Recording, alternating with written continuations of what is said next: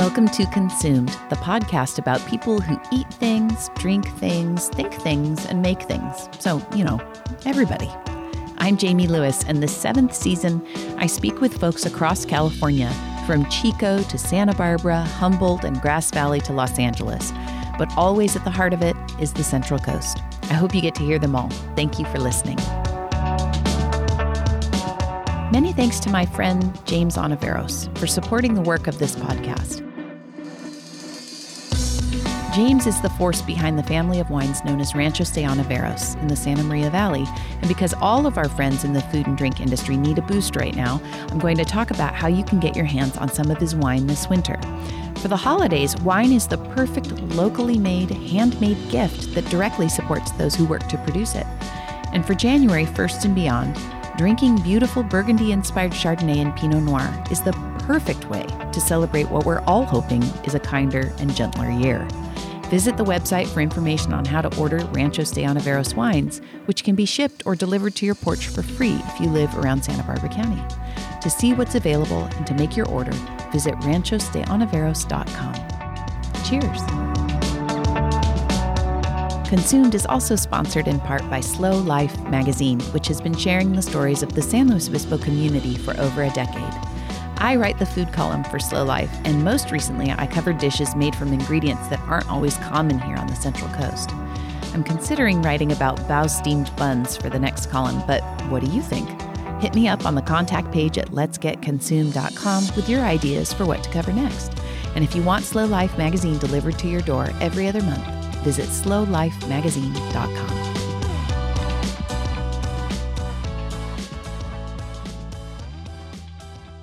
I'm always drawn to people who like to dive deep into a subject and learn everything there is to know about it. This is also one of the defining traits of so many people in the hospitality industry, and Nicky Giusto is no exception. Nicky is a fourth generation miller and bread baker with Central Milling, which is something of a cult grain business.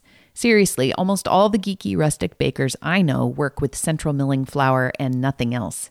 Nicky joined me from his home in Petaluma, California, where he works, but the company is actually based out of Utah. That's where central milling began over 150 years ago by Mormon homesteaders who took grain very seriously. They brought the farming, and Nicky's Italian family, based in Northern California, brought the milling and the baking. The partnership has been a fruitful one, especially recently during the days of COVID when so many of us decided to try baking sourdough. Learn about Nicky's early days in his family's bakery, the magic and mystery of fermentation, his travels to win the World Bread Cup on Team USA in Paris, and what it's like to have a baby in the midst of a pandemic. Listen in with me and Nicky Giusto. Nicky Giusto, thank you for bearing with me. We've had technical difficulties this morning. You've been very patient, so good morning. It was all my pleasure. awesome. And so I know you already answered this in our test run. We'll call it um, testing one, two. But you woke up at three three fifteen in the morning. Something like that. Yep. Mm-hmm. And I asked if it was because you were baking, and you said no. It was because managing my insomnia. Is that a, a thing for you? For me, yes. Yeah, it has been. I mean, I have a quite an active imagination, and uh, uh, it's just the time where I feel most productive and most, uh, you know, uh, what's the right word? Lucid in my thoughts, but like uh, free flowing in in ideas, and you know, I really have no no roadblocks in my thought processes. Then it's just kind of like a just kind of a I guess, kind of like a writer's flow, but just mm. with hmm. my imagination. Um, so I'm not only a baker. Uh, I mean, that's what, the core of what I do, but uh, we have. Uh, I also manage a lot of um, uh, components within our company. Mm. Um, like our, our, I'm basically, I mean, our, I'm our sales manager uh, for the entire Central Milling Corporation, um, and I oversee a good amount of employees there and our distribution services as well, um, plus all our marketing efforts and web sales. So there's always like something I'm kind of scheming, dreaming, and um, having to pay attention to. Which is massive for a company that is really undergoing, from what I can tell, I wouldn't say a renaissance, but but a boom. Would you agree with that? Yeah, yeah, for sure. On the retail side of things, like we've always had a nice, steady um, curve of customers coming in on the the organic flour front um, from an industrial level, um, uh, from small bakeries all the way up to you know large industrial facilities. But uh, since COVID um, came into all our lives, uh, the retail market has definitely um, taken a lot of our time, uh, which is good. I mean, we have the capacity to do it. It's just, and we are set up to do a certain amount of retail because um, we do co-pack for a lot of uh, large uh, supermarket chains uh, nationwide. Um, so we are set up to do retail, but it was just kind of dealing with the ebbs and flows of that, and plus the the consumer side of things um, from our web web sales. Because you can, because people can buy it directly. Did you ever have a point where you had to tell people we just don't have it? You have to wait. No. Okay, that's cool. yeah, yeah. There, there was some specialty items, yes, um, and it wasn't because we didn't have it. We just didn't have the bandwidth to get it packaged and out mm. the door in a timely manner. Mm. You know, so we were just kind of handling a core group of uh, products, and we never had to say no to those things. And even our large customers, uh, like um, you know, big retail chain X nationwide, you know, said, "Hey, we need another, you know, 20 truckloads of flour, you know, next month. Can you do it? It's like, okay, we'll figure it out. Yeah. Um, so oh we always need a little bit of mill capacity in there just for um, swings in production. So, yeah. Tell me how this all started. Central milling is is considered um, something of a gold standard for for serious bakers, and um, something like that doesn't just happen. So, where did it begin? It's a family thing, right? Um Yes, yes and no. Um, so there's uh, our family story the, from the Giusto's perspective, and then there's um, the Central Milling story, and our, our paths crossed a couple times, and then we finally locked into each other. Um, so it's a it's a complicated um, bit of a soap opera of a story, but cool. Um, uh, so the central milling um, was built in 1867, you know, in a certain milling flour. Then, as part of the um, the Mormon migration um, and settle, settling of Utah, um, and that's when this mill was built. Plus, our uh, one of our other mills, which we called Gilt Edge, which is about 20 miles north of our central mill in um, in Logan, Utah. And um, the Mormons uh, out of Salt Lake would go settle an area, and what they would do is, you know, Joseph Smith would say, go and you know build a temple, and then go build a flour mill or two in a certain area, and then once those two things were there, you know, then uh, the church would send people to go populate that area, farmers and so on, to, to, to get everything up and running, and then settle it. Um, so two of our mills are from this era. Um, and I mean, they're really old facilities that we've, of course, modernized to modern food safety standards um, and increased capacity. But uh, essentially, I mean, they were built as stone mills, but then in the 1890s, they were converted over to roller mills. Um, and then um, uh, essentially that they're identical from that period, you know, in flow and how they operate, um, minus some uh, modern technology. So instead of like bucket elevators that carry the, the, the, grain up and down, we have pneumatic systems. So it's air that blows things through now. But it's the same facility. Same facility, same mill stands, same uh, uh, flooring. I mean, like everything is is old. And you and and so, um, if you don't mind me asking, are you Mormon? I had no idea this was going this not, direction. No. Okay, you're not.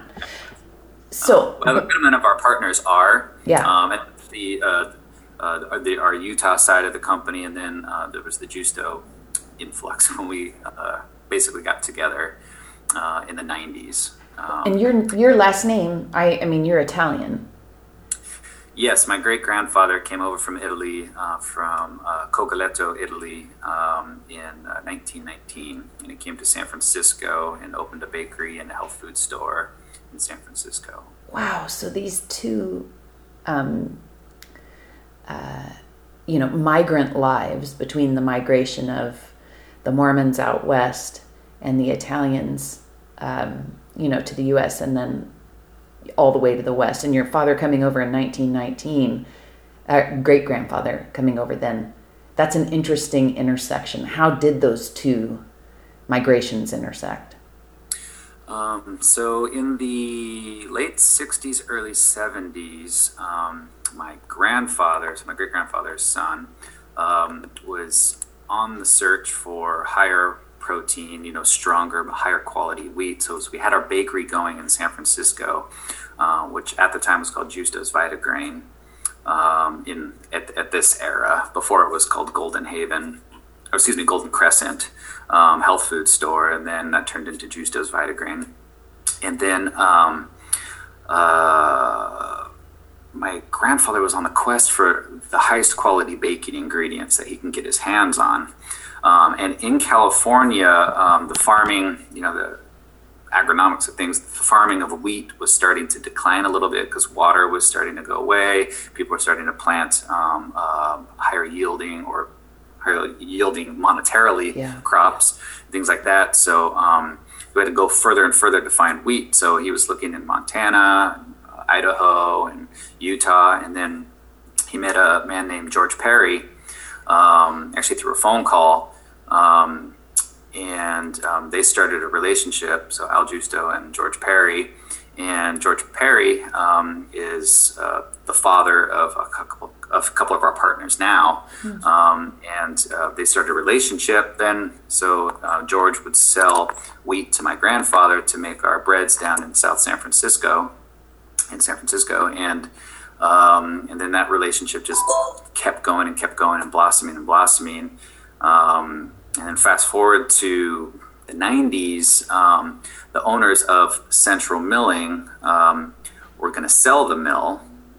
And um, uh, Kent Perry, which is one of George Perry's sons, um, put together an idea to purchase this mill and got his brothers involved, uh, his cousin, um, my grandfather, and my uncle involved, all in the kind of investing side of this thing to get this thing up and running. Because the Perry side was the farming side of things, mm-hmm. and we were the uh, the milling and the baking side. So we got together and purchased this mill, and then continued the legacy of Central Milling. So it never shut down and never uh, shut its doors or anything like that. We just sank a bunch of money into it, modernized it, and um, so we can continue uh, uh, milling and selling or the highest quality organic uh, flour that we could um, produce. So it was always a focus on the quality of the ingredient first. That was always the hunt, and then um, and then everything else, just like the sales and everything, just kind of happened naturally because mm. people were just seeking out. People like my grandfather were seeking out um, you know, higher performing, consistent organic product. And of course, in the 70s, the early 70s and late 60s, the word organic didn't exist. It wasn't a thing yet. And um, but that's just how a lot of these Mormon farmers grew because they're good stewards of their land. You know, they're not, you know, they don't want to put chemicals on their land if they don't have to. You know, right. they was just kind of grow naturally and grow and work work with nature to mm-hmm. to grow the best grain possible. And so it just kind of the philosophies just aligned mm. this way. That is so and, cool. Uh, that is yeah. so cool. And so uh, I'm thinking in the if you're talking about the 90s when this happened, when this you know merger sort of happened, were you an adolescent at that time? I was, boy, yeah, I was. How old was I? 16, 17? 16 or 17 yeah at this time um, so our company or we still our family still had giusto specialty foods giusto's vitagrain giusto specialty foods um, the bakery was still active the bakery was sold off around 97 mm. um, so then we stopped actually making bread at an industrial level um, then and then focused on uh, blending packaging um, and ingredient sourcing and distribution of high quality ingredients um, and then that's when the the real relationship of Central Milling and Giusto's really kicked in because Central Milling would make all the flour mm. and put it in a Giusto's bag, mm. um, and then, then, that would be sold um, through our South San Francisco facility. Yeah. So you're watching all this go on, um, or I mean, at the very least, you're watching the baking happening through Giusto, and you probably, you know, grew up with. I'm imagining with the scent of bread in the air constantly. Is that true? Yeah, yeah. When I was young, I mean, I mean, really young too. We'd go to the bakery and be poking around the dough getting in the guy's way, eating the brown sugar out of the bins, you know, and like you know doing everything a kid does, and um, then on to the distribution side, um, you know, it my dad would go in and you know I'd come in and work help him work in summers and um, well eventually in high school I would do that but before then I would just run around and like mm-hmm. put my footprints all over the bags and all the warehouse guys would be shooing me away and teaching me how to drive uh, you know some of these uh, forklifts yeah. it was a blast growing up in this in that world for sure because then I mean it was true a true family business I mean it was like all the members of the family worked there and um, you know, and it was just that environment. There wasn't a lot of, you know, safety things, you know, being paid attention to. You know, a kid was running around, it was like no big deal, you know, or yeah. two, and um, hanging off of, you know, some of the racking and like using it as monkey bars and just getting sure. lost in the place. And it was it was a total playground for a young kid. You know, had this huge warehouse just full of racks and bags and things and places to hide. And I mean, it was a magical place to have a ball. Yeah. And did you grow up in San Francisco? Am I understanding that right? Uh, it was in Pacifica. Um, oh, my, yeah. My father moved down there um, after shortly after I was born. Yeah, I was born in Marin County mm. and, and, moved down there. Um, and, then in when I was about 11 years old, I moved up to Nevada. My parents divorced, and so I lived up there.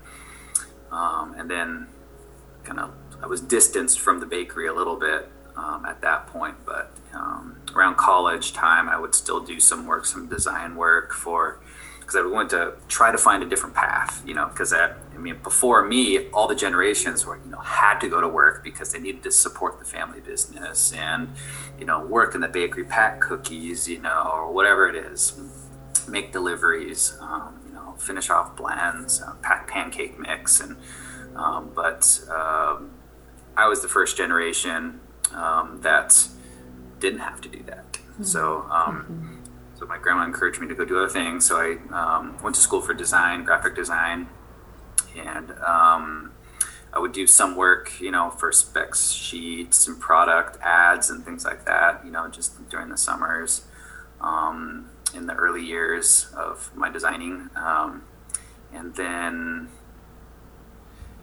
but I always baked. I was always like a home baker, like baking my yeah. own bread, things like that during this whole time too. And, and tinkering the whole time? Not, I wouldn't call it tinkering. It was be more of, it was definitely a hobby. Yeah. You know, it was definitely a hobby. And I was just to do it because I grew up around it. And, you know, my dad would send me boxes of flour and, mm. you know, use these things and I just knew how. And, um, and it wasn't until I, I moved to England um, to get a master's degree in design there. So I went to a school in Reading, England, and where I realized that the, the one I was super broke, you know, and so I had to like make my own food or like try to scavenge food wherever I could at this time yeah. because I, I mean the the pound was two to one to the dollar, you know. So I brought over, you know, say ten bucks, and I really only had like five pounds to play with, you know.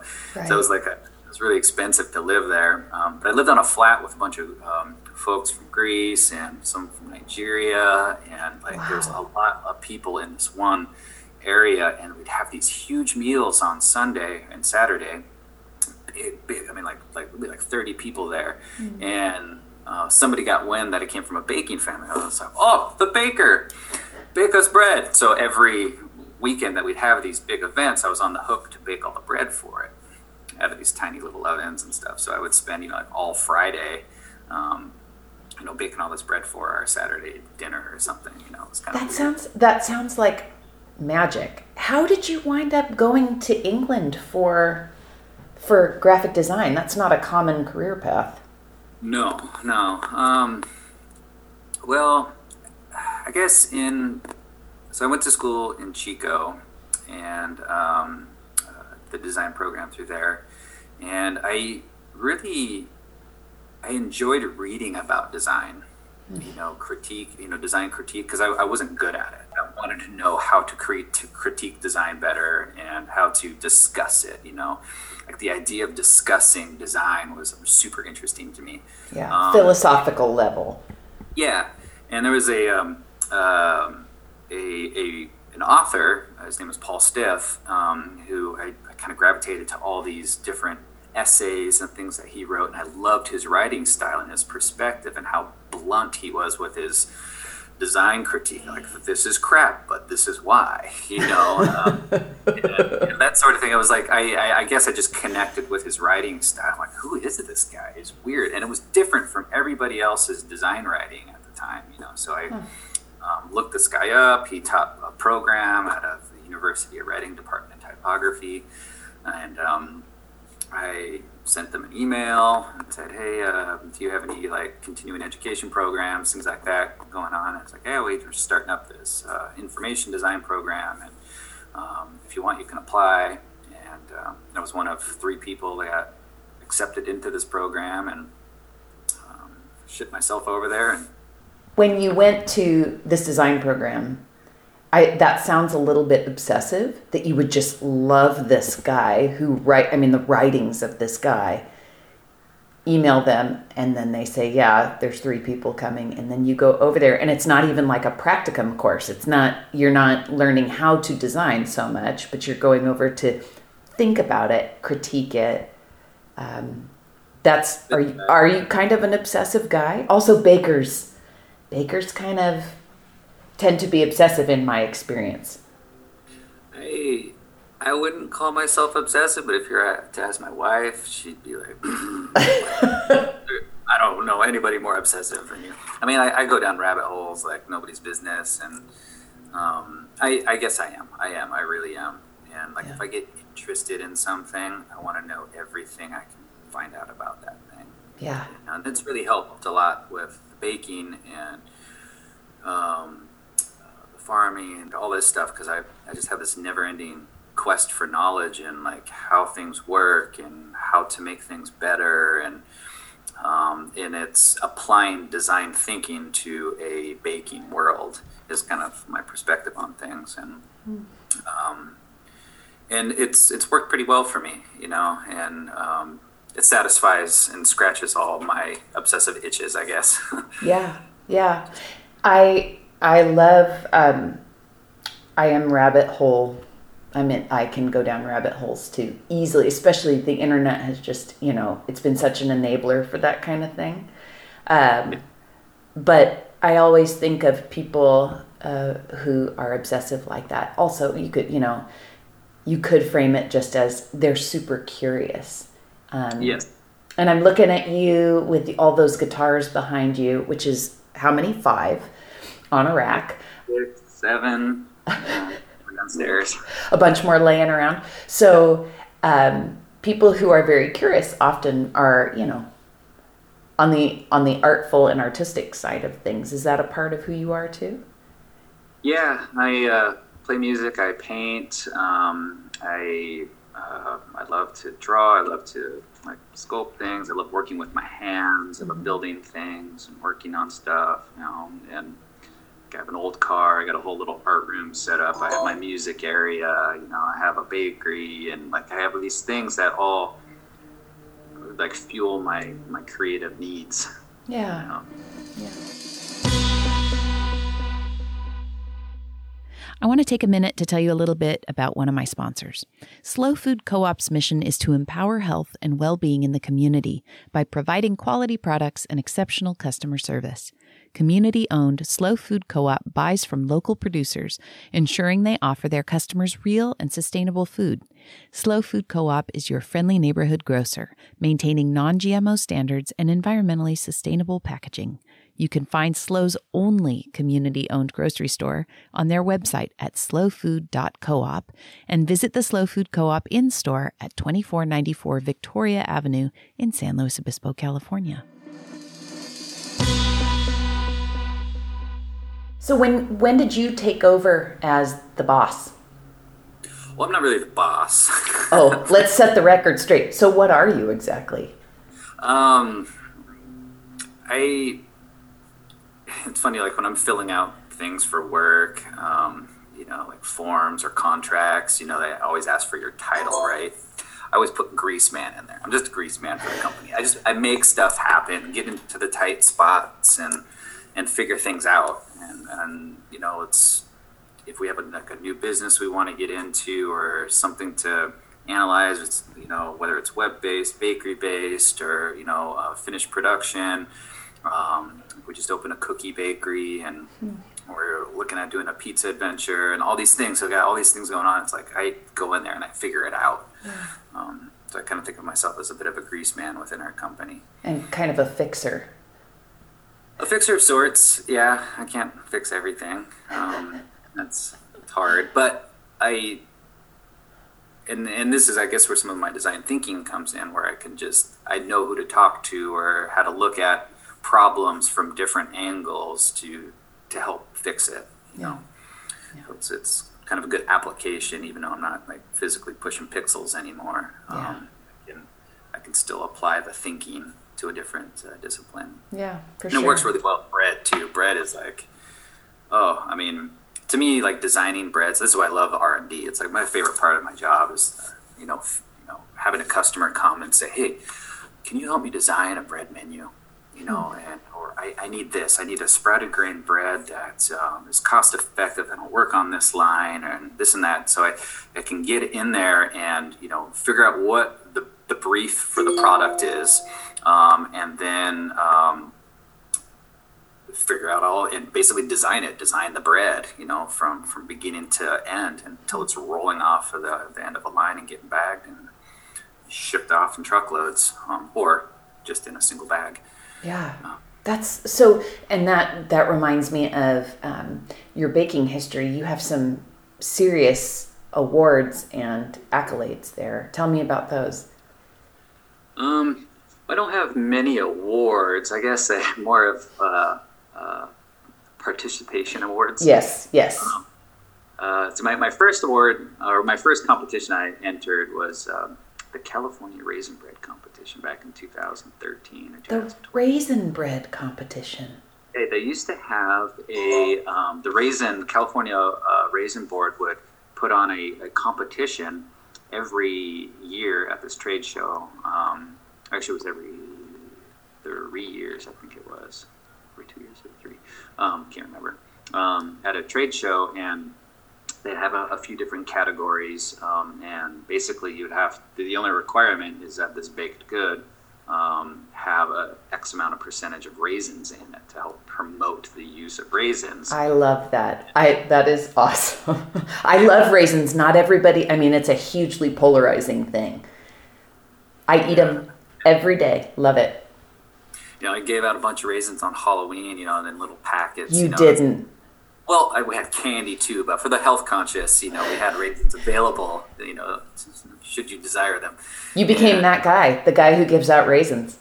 I exactly, I was that guy. but you know, it, and it's funny because it's love or hate. It's like yes yeah. or ugh. you know, it's either or. Truly. It's rarely. Yeah. we actually named. We got two kittens uh, over the summer, and one of them is named oatmeal, and one of them is named raisin.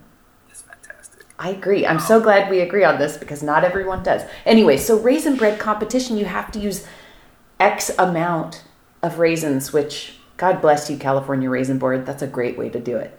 It was pretty cool. And um, well, something wasn't working right because it was the last year they had the competition. so, I, I, don't know what was going on behind the scenes in the raisin board, and you know, I just imagine you know like the California raisin guys, the big characters, you know, like duking it out, like having an argument and like throwing the whole competition out. Raisins, once again, controversial.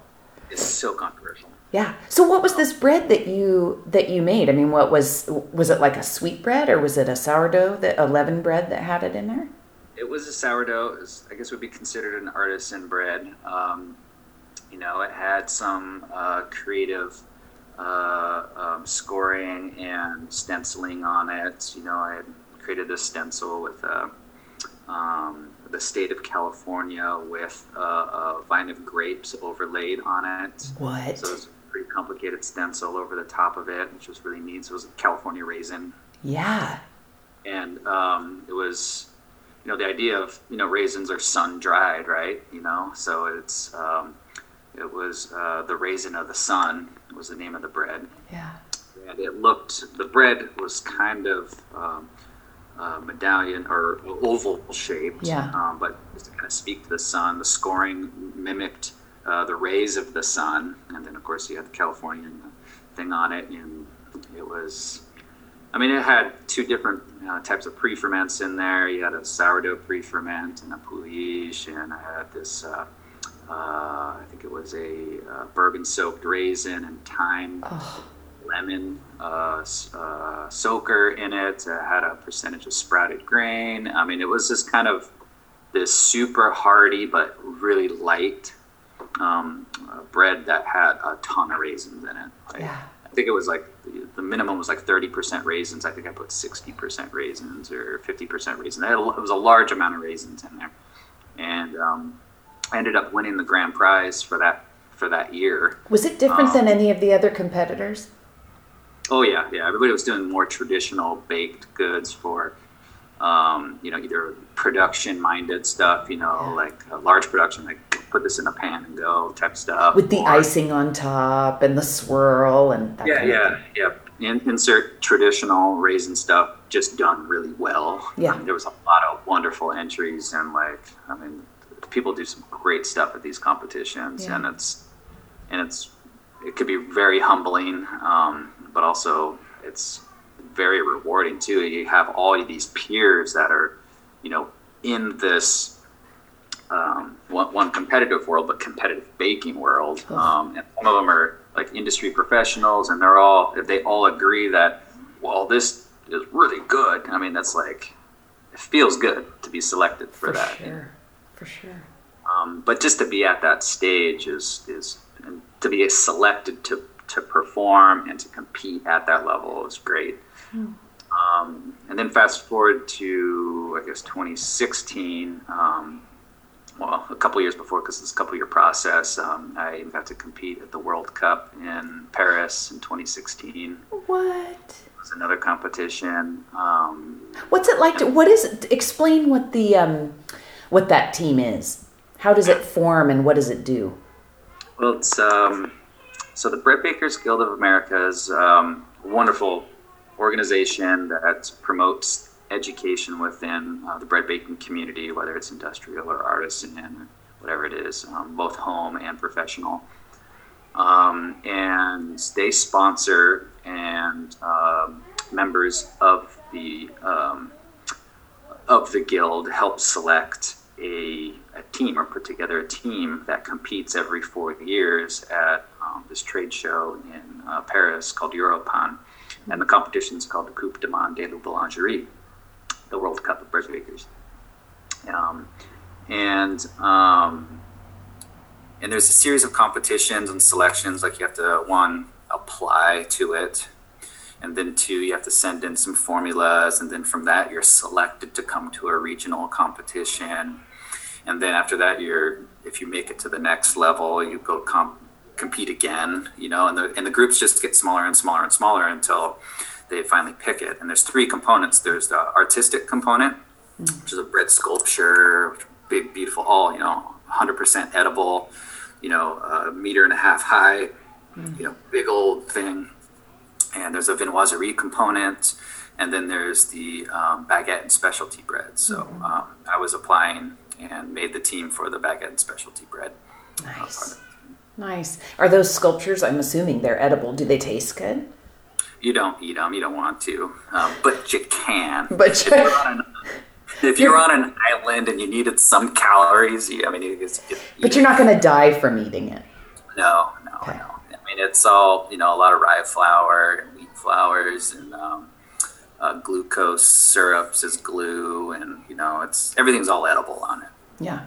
Are you? How does that affect you? But I'm sorry, I do want to come back to um, the the bread team, but I also am always curious. How has COVID affected you in your personal life? Do you have to work from home a lot, or?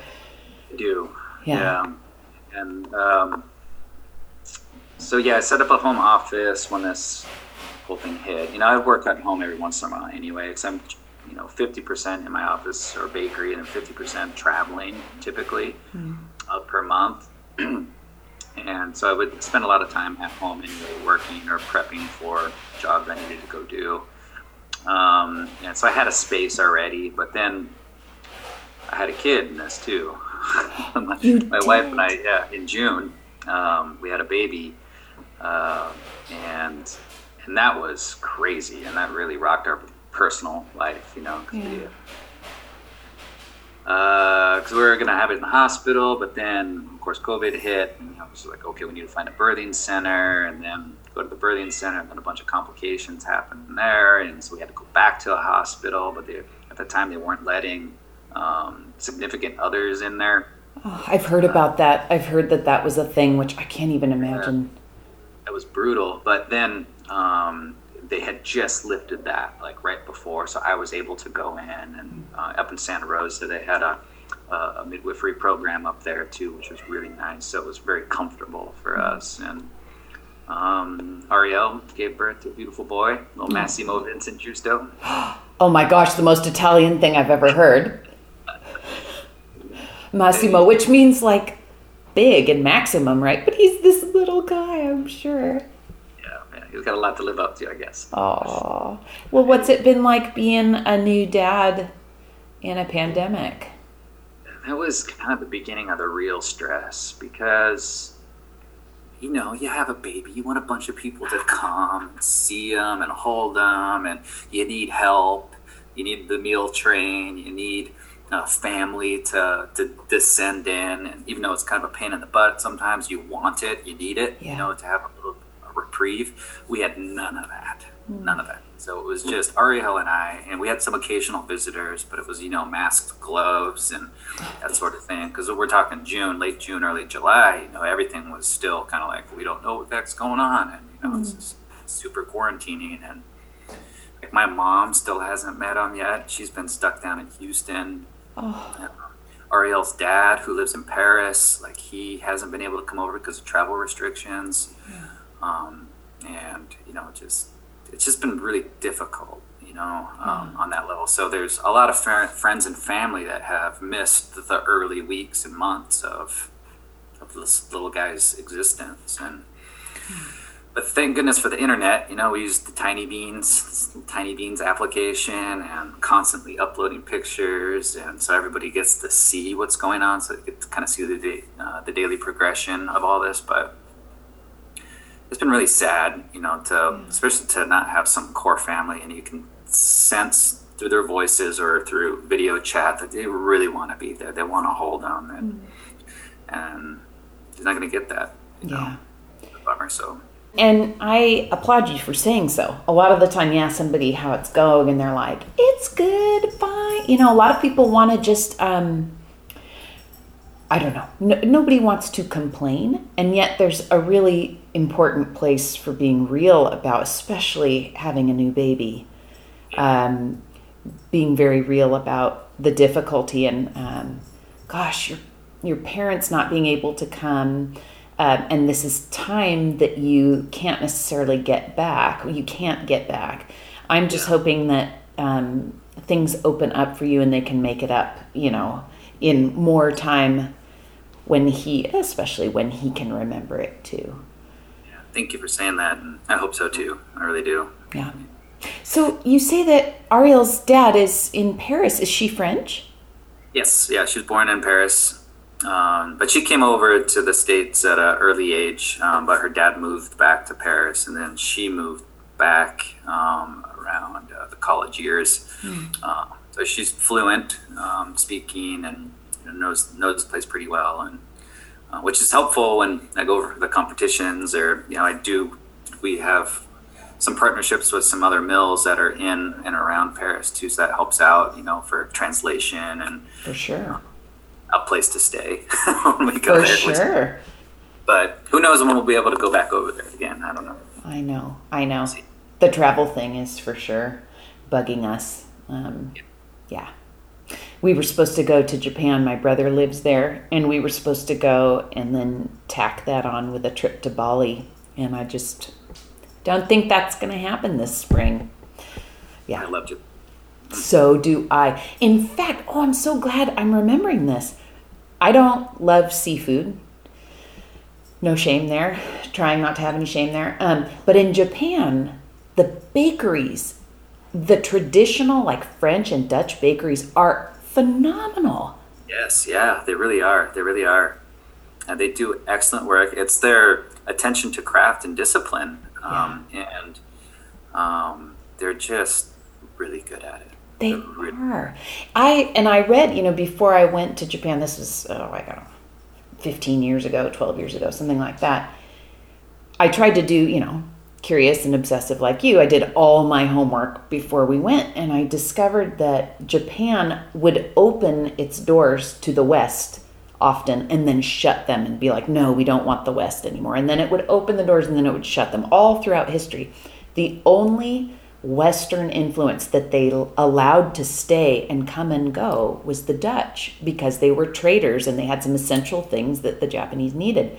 So that's when Andersen's Bakery really got, you know, established in Japan. And it just continues to this day. There's this phenomenal attention to craft, like you say, but it's something about the bread and that Japanese um, attention to detail is really magical there. I lived on bread the whole time I was there. No shame in that. No shame in that. Do you ever feel like you've eaten too much bread? Be real. No. All the time, but yeah, I mean, you got to balance it out because it's. I mean, it's hard eating bread all the time. But if you focus mainly on whole grain and long fermentation bread and run a lot like I do, then mm. it works out just fine. And it works out, yeah. Tell me a little bit about the um, just what it was like to experience that sourdough boom. I know you talked about you know sales and all of that, but what did it feel like when you're seeing it on Instagram and you're hearing about it on news shows and just that demand for the exact thing that you make? It was really exciting. It's, I mean, because people are paying attention to something that I obsess over and love, and it's great. And I don't know, it's it got you know, bread has been given a bad rap for so long. You know, to have so many so many people like ah, bread's fun and awesome and tastes great. And it's like, all right, bread's back. You know, not that it ever went away in my eyes, but in general, in America's diet, it really has. It's been you know burned at the stake a few times, unfortunately. Sure has. Why do you think it came back? Why do you why do you think that happened during um, you know March, April when the pandemic hit? You know, I don't know the exact reason, other than you know the the shelves were empty. You know, it was hard to get bread. Um, what was available on the shelf was flour. Um, yeast was pretty scarce. Um, people had a lot of time. They were at home um, feeling crafty, feeling bored, um, needing a hobby, and I think it just progressed from there. And I mean, really, when you break it down, even the people that demonize the bread, they absolutely love bread. You know, like you read Wheat Belly, you know, and it's like, I love bread. You know, this I'm gonna miss this, blah blah blah. But you know, and, and even the people that hate it love it. The smell of it, it's like you can't you can't not like bread, really. No. It's impossible. No, you cannot dislike it for sure. Staff of life, one of those ancient foods that, um, you know, I'm probably being completely off base here, but something, another staff of life like rice. Um, you know, other than the different varieties, and it's still basically you soak it in water, you heat it with water, and maybe you treat it differently, like whether that's a risotto or um, or like sushi rice or something like that, but it's still pretty much like not super tweakable. Watch, I'll get the rice board on my back about this. But with bread, also an ancient. sending me text messages right now. They've got your number, the rice board. Um, but something also this ancient food that is so variable and still so many people trying to like crack the code on bread yeah. Yeah. Which it's so funny to me. Like I we're alluding to like some like um the code, you know, a lot of people like hold their formulas as secret. You yeah. know, it's like what do you do? Very secretive about these things. You know, it's like come on. I mean it's like one of the oldest things that we've like humans have produced. Yeah. You know, like combining grain and water and somehow bread happens, you know, it's like nothing has changed, you know. And um and I, I'm of that perspective anyway. So I was just like, hey, like whatever I'm doing now, I did not create it. I did not come up with it. I may have stumbled onto it and don't know anybody else in my circle that has tried this, but I would never claim, you know, ownership that I created this. You Yes. know, maybe I put these two things together and made something a little different, but so I mean, to me, it's like all my formulas, everything we do, it's all free. You know, it's Yeah. like when people come to us for technical support, formulas, it's like here, take it, take it. You want me to design you something? Sure, here it is, right on, go, run with it. That's You cool. know? That's cool. And and and I know you've heard this before, but bread is super subjective too. Um, uh, it's you know, some people love certain flavor profiles and some people don't. And people get really personal with it too. It's Yeah. like, like oh, well, that's horrible bread, you know, and the other person's like, oh, that's the best bread on the planet, you know. Yes. You know, and, it, that's another funny thing about bread. You know, it's like the, the politics around it, the um, the the opinions, the secretive or secretiveness of it, the uh, um, but also the giving of it. You know, it means so many things, um, and I don't know. It's the philosophy of bread is super interesting. It is. I totally agree. And as you're talking, I'm realizing when we talk about bread, I guess like the difference between talking about rice and talking about bread is there's this X factor with the yeast. You know, rice doesn't, it's rice and water. With bread, yes, it's bread and water, but there's this X factor, this like magical, um, mysterious thing that makes it happen. You don't see and and so then i'm thinking well same with wine same with beer. It's very easy to go down the rabbit hole with any of those things and the and the key is that fermentation. You don't hear people getting super passionate about baking soda. You know uh, now now are you getting messages from the baking soda board Amy Murray is like, "What are you guys talking about?" sorry but it's true i don't ever hear anybody getting really excited about baking powder baking soda and what it does but you do hear people getting really passionate about yeast and products that ferment and i think it's because we still can't totally harness it you know You can't. It's different. It throws. It's it's alive. It's it's a, uh, it's a lion that has a bazillion personalities, you know, and it can be super gentle and super kind and like be somewhat consistent, but it can also be a total wild animal, and you're like, what the heck just happened, you know? Hmm. You still talk to production bakeries that make the same exact bread every single day with the same process, and every once in a while they'll get a curveball. Like, the bread is doing this today. Weird, you Yeah. know, like it changed. You know, and it's like a drop in barometric pressure, a you know slight rise in the warehouse temperature, or you know someone you know put 50 more grams of flour in the starter, you know, feed or whatever it might be. I don't know. yeah Uh, it's just like one little thing can trigger this chain reaction that changes the product, and you got to figure it out. What the heck happened? And uh, it's super interesting. And problem solving. And super frustrating too. I think about the game of golf and how frustrating that can be.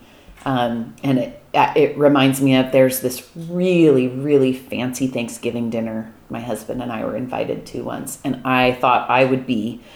Um, I would go big or go home, and I decided to make Parker House rolls like just you know naturally leavened and it all went so badly. Um, I mean, they just never rose. And, you know, we're down to like 45 minutes before we have to leave, and there is no motion on these rolls.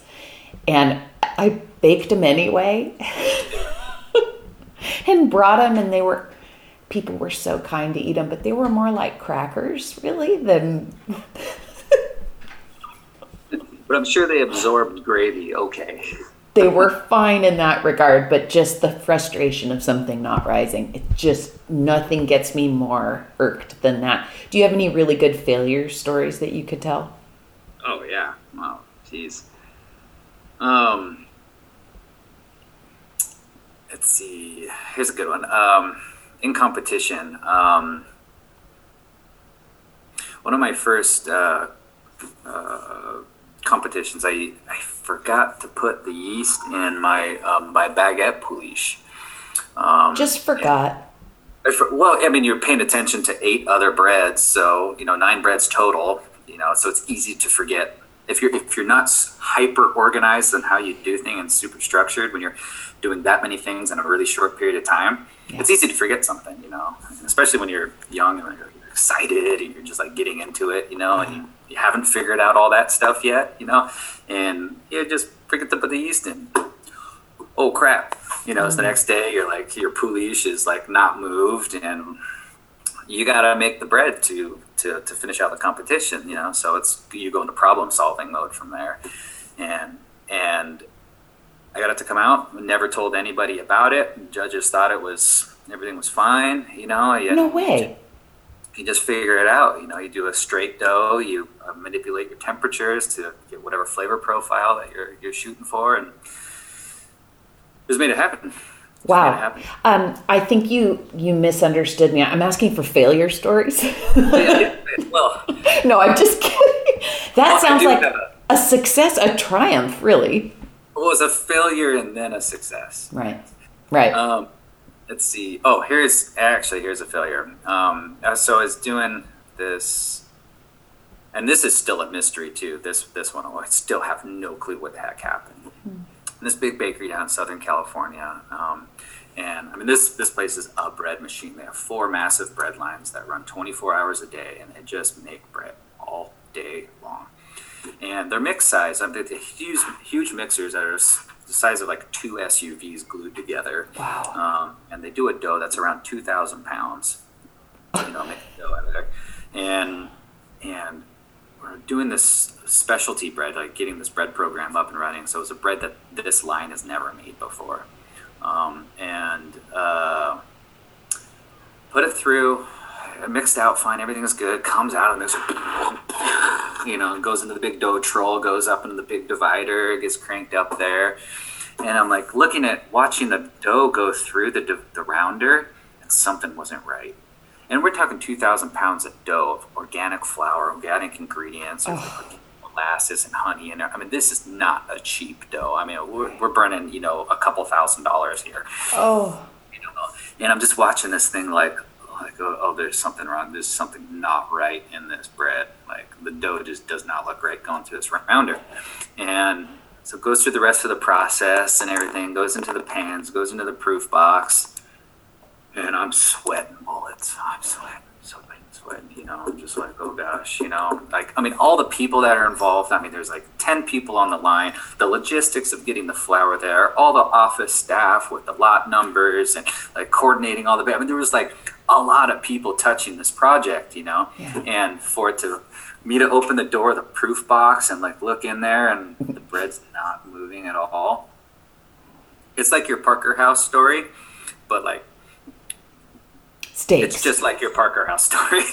no, no, no, no. It's not because we're talking about uh, 2,000 pounds of dough and, uh, you know, yeah, just lots of stuff on the line. So it wasn't, did you ever figure out why? You don't know why? No clue, no clue. But they ran it through the oven anyway, and it, of course it came out like little pucks. You know, it's like like mm. no nothing. I don't I don't know. I wasn't around when they did the scaling of all the ingredients. So something could have been the scale. But couldn't figure it out. So Horrible. but we ran the same dough the next day, um, and it came out perfect. Well, same ingredients, same everything. We don't know what the heck happened, but that was a big failure there. And you just lost, uh, you know, it was only enough money to pay for like a used Honda Civic. That's all. Yeah.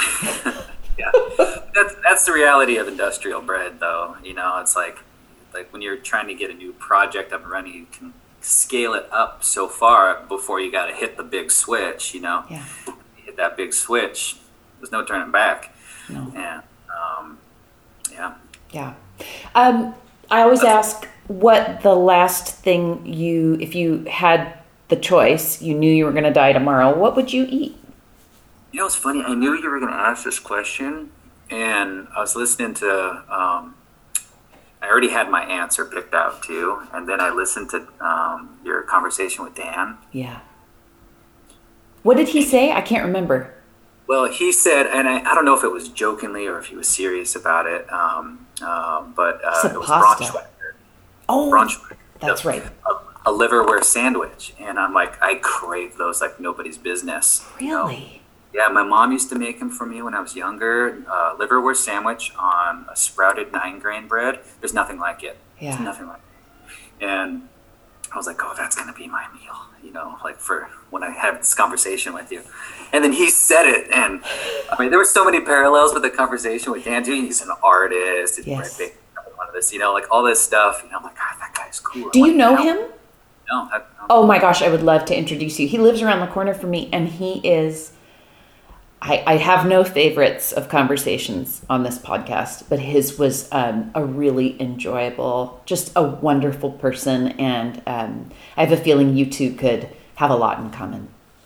yeah, he, he seems like a, a really cool dude. And we He have a lot of parallels in our life for sure. So, if it wasn't going to be liverwurst, what would it be? It's a dish I call the perfect breakfast. Yes. Uh, and it's uh, it's an arugula salad with lemon as the dressing, a little olive oil on it, soft scrambled eggs, and a piece of toast. Arugula, man. Yeah, love It's it. nice. But it's just that little combination. It's light, satisfying. It just ticks all the boxes. It's simple. And you can make it in three minutes, and mm, that's it. Nice. Call it the perfect breakfast. I, I could do that. Um, but there's one thing that does trump that. Um, and that'd be just a bowl of pesto. I could eat pesto till the cows come home. Just not on anything. It could be on something. It doesn't matter. Yeah. It could be on pasta. It could be on whatever. But I could just eat a bowl of pesto.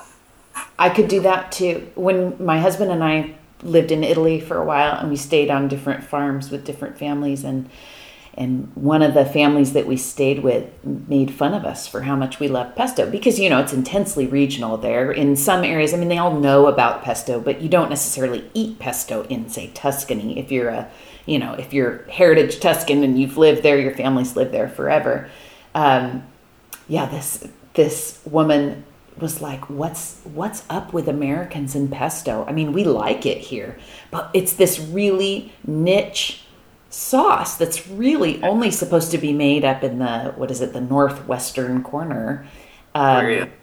yeah liguria and so anyway they just howled at us for loving pesto but it is there's something magic that happens in that It is, yeah. And I would, I've always loved it, but our, our family still has a bakery there in, in Cogoletto. Um, know, I was visiting them and um, Albertina, um, who's a second or third cousin.